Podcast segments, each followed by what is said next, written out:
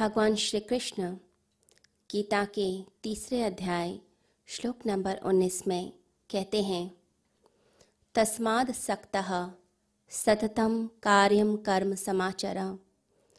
भगवान श्री कृष्ण अर्जुन से कहते हैं कि तू अनासक्त होकर कर्तव्य कर्म का आचरण कर। भगवान शोकाकुल अर्जुन से कहते हैं कि तुम युद्ध से क्यों भागते हो? ये युद्ध तो तुम्हें करना ही पड़ेगा। युद्ध से भागने का कोई उपाय नहीं है। ना तो ये संभव है, ना कोई उपाय है। तुम्हें इसका सामना करना पड़ेगा। तो अपने कर्तव्य कर्म को करो, अनासक्त होकर करो। कि जो शब्द भगवान कहते हैं कि अनासक्त होकर करो, ये शब्द थोड़ा सा अलग है, क्योंकि हमने इस शब्द को कम सुना है। अनासक्त ऐसा शब्द जो ना ही आसक्त में आता है, न विरक्त में आता है। हमने दो शब्द ज़्यादा सुने हैं, आसक्त और विरक्त। आसक्त यानी जब हम किसी चीज़ के प्रति आकर्षित हो जाते हैं अट्रैक्ट हो जाते हैं, हमारी आसक्ति बनने लग जाती है। किसी चीज़ के प्रति पागलों की तरह भागना, कोई चीज़ हमें चाहिए, कोई लक्ष्य चाहिए, अब हम उसके लिए पागल हो जाते हैं, दिन रात लगा देते हैं, बस उस चीज़ की कामना करने लगते हैं तो अट्रैक्शन होता है, आसक्ति हो जाती है। तो किसी चीज़ की तरफ़ चल पड़ना, अपनी पूरी एनर्जी को वहीं लगा देना, ये आसक्ति हो गई। विरक्ति इससे बिल्कुल अलग शब्द है, यानी जब हमें किसी चीज़ के प्रति घृणा होती है, नफरत होती है, हमें अच्छा नहीं लगता।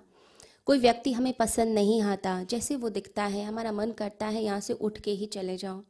हम विरक्त हो जाते हैं, वहाँ से रिपेल्ड हो जाते हैं। तो विकर्षण आने लगता है, आकर्षण की जगह विकर्षण आने लगता है अच्छा नहीं लगता। परंतु जो अनासक्त है, ये इन दोनों के पार है। अनासक्ति एक अलग ही आयाम है। तो अनासक्त जो होगा, वो मिडिल पॉइंट पे होता है। यानी मध्य बिंदु पर। न उसे कोई चीज़ बहुत आकर्षित करती है, न ही किसी चीज़ के प्रति घृणा पैदा होती है।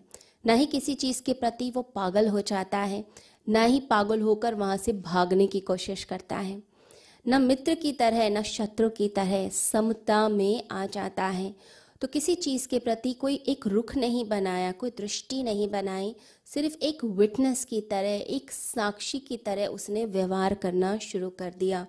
तो ये अनासक्त जो है, वो इस तरह से जीवन को जीना शुरू करता है, जैसे कोई साक्षी होता है विटनेस होता है।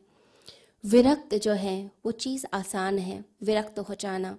किसी चीज़ के प्रति हमने कोई चीज़ छोड़ दी हमें घृणा हो गई, हमें अच्छा नहीं लगा, हम वहाँ से उल्टे चल पड़े। तो जहाँ आकर्षण है, वहाँ विकर्षण होगा, जहाँ आसक्ति है, वहाँ विरक्ति होगी।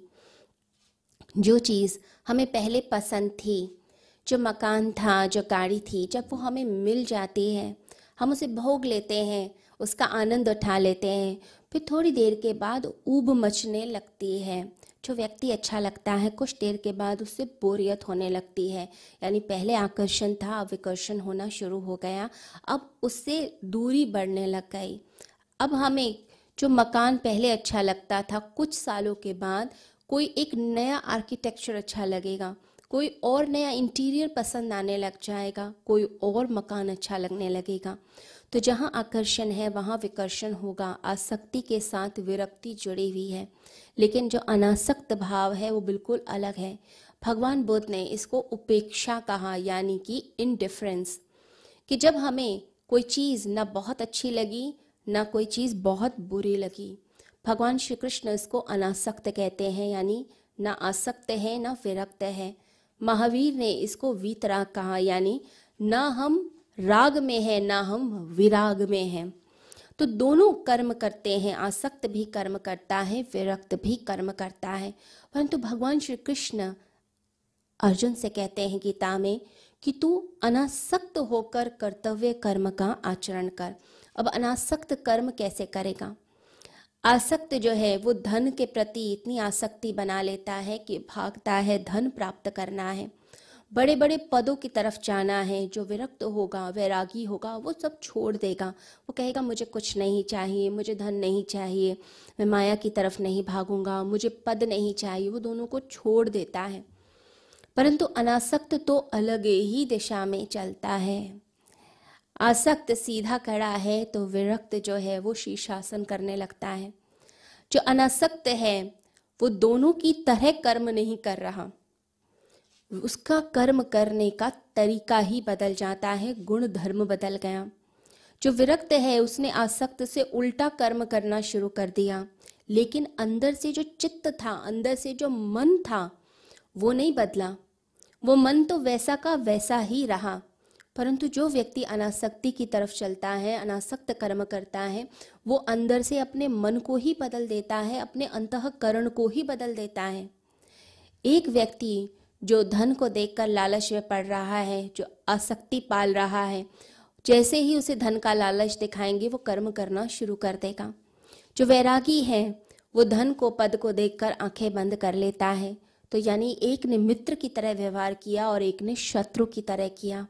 परंतु जो व्यक्ति अनासक्त होता है, जैसे कृष्ण कह रहे हैं तो जो अनासक्त होगा, उसको फ़र्क नहीं पड़ता है।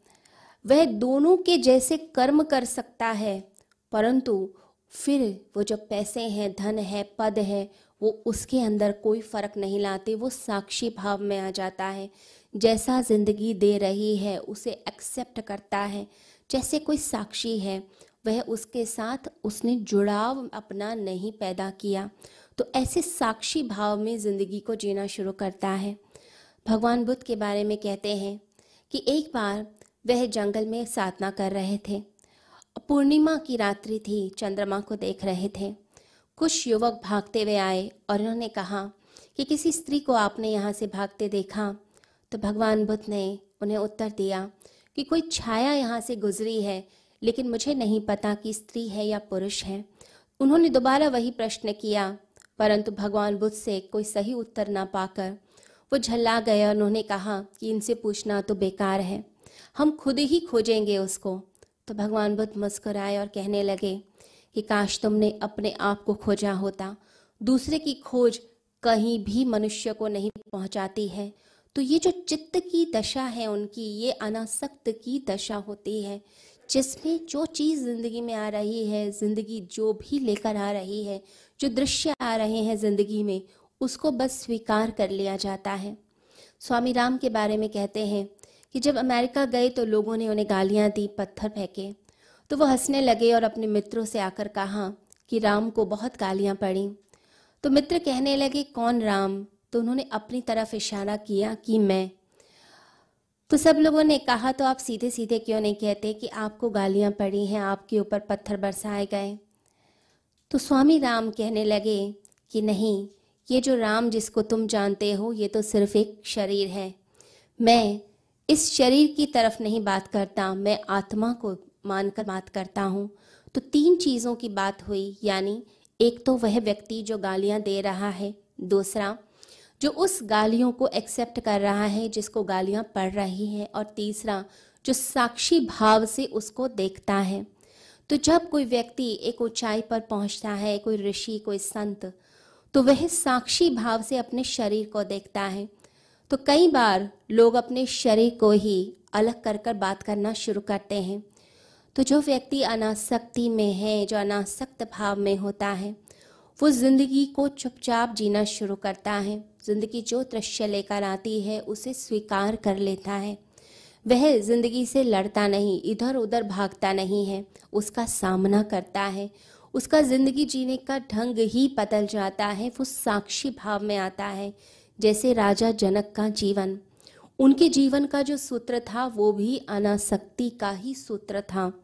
हम दो चीज़ों के बारे में जानते हैं, मैं और वह। यानी मैं खुद और दूसरी चीज़ जो मुझे आकर्षित करती है, परंतु जो थर्ड फोर्स है, हम उसके बारे में नहीं जानते हैं।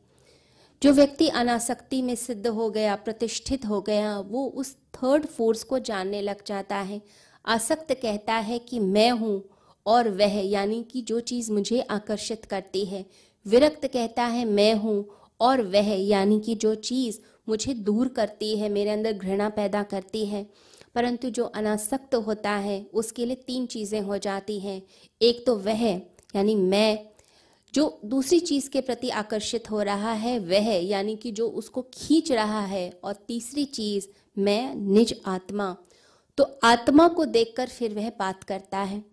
भगवान कहते हैं कि तुम्हें इसी में प्रतिष्ठित होना है, इसी में तुम्हारा मंगल भी है और लोक मंगल भी है।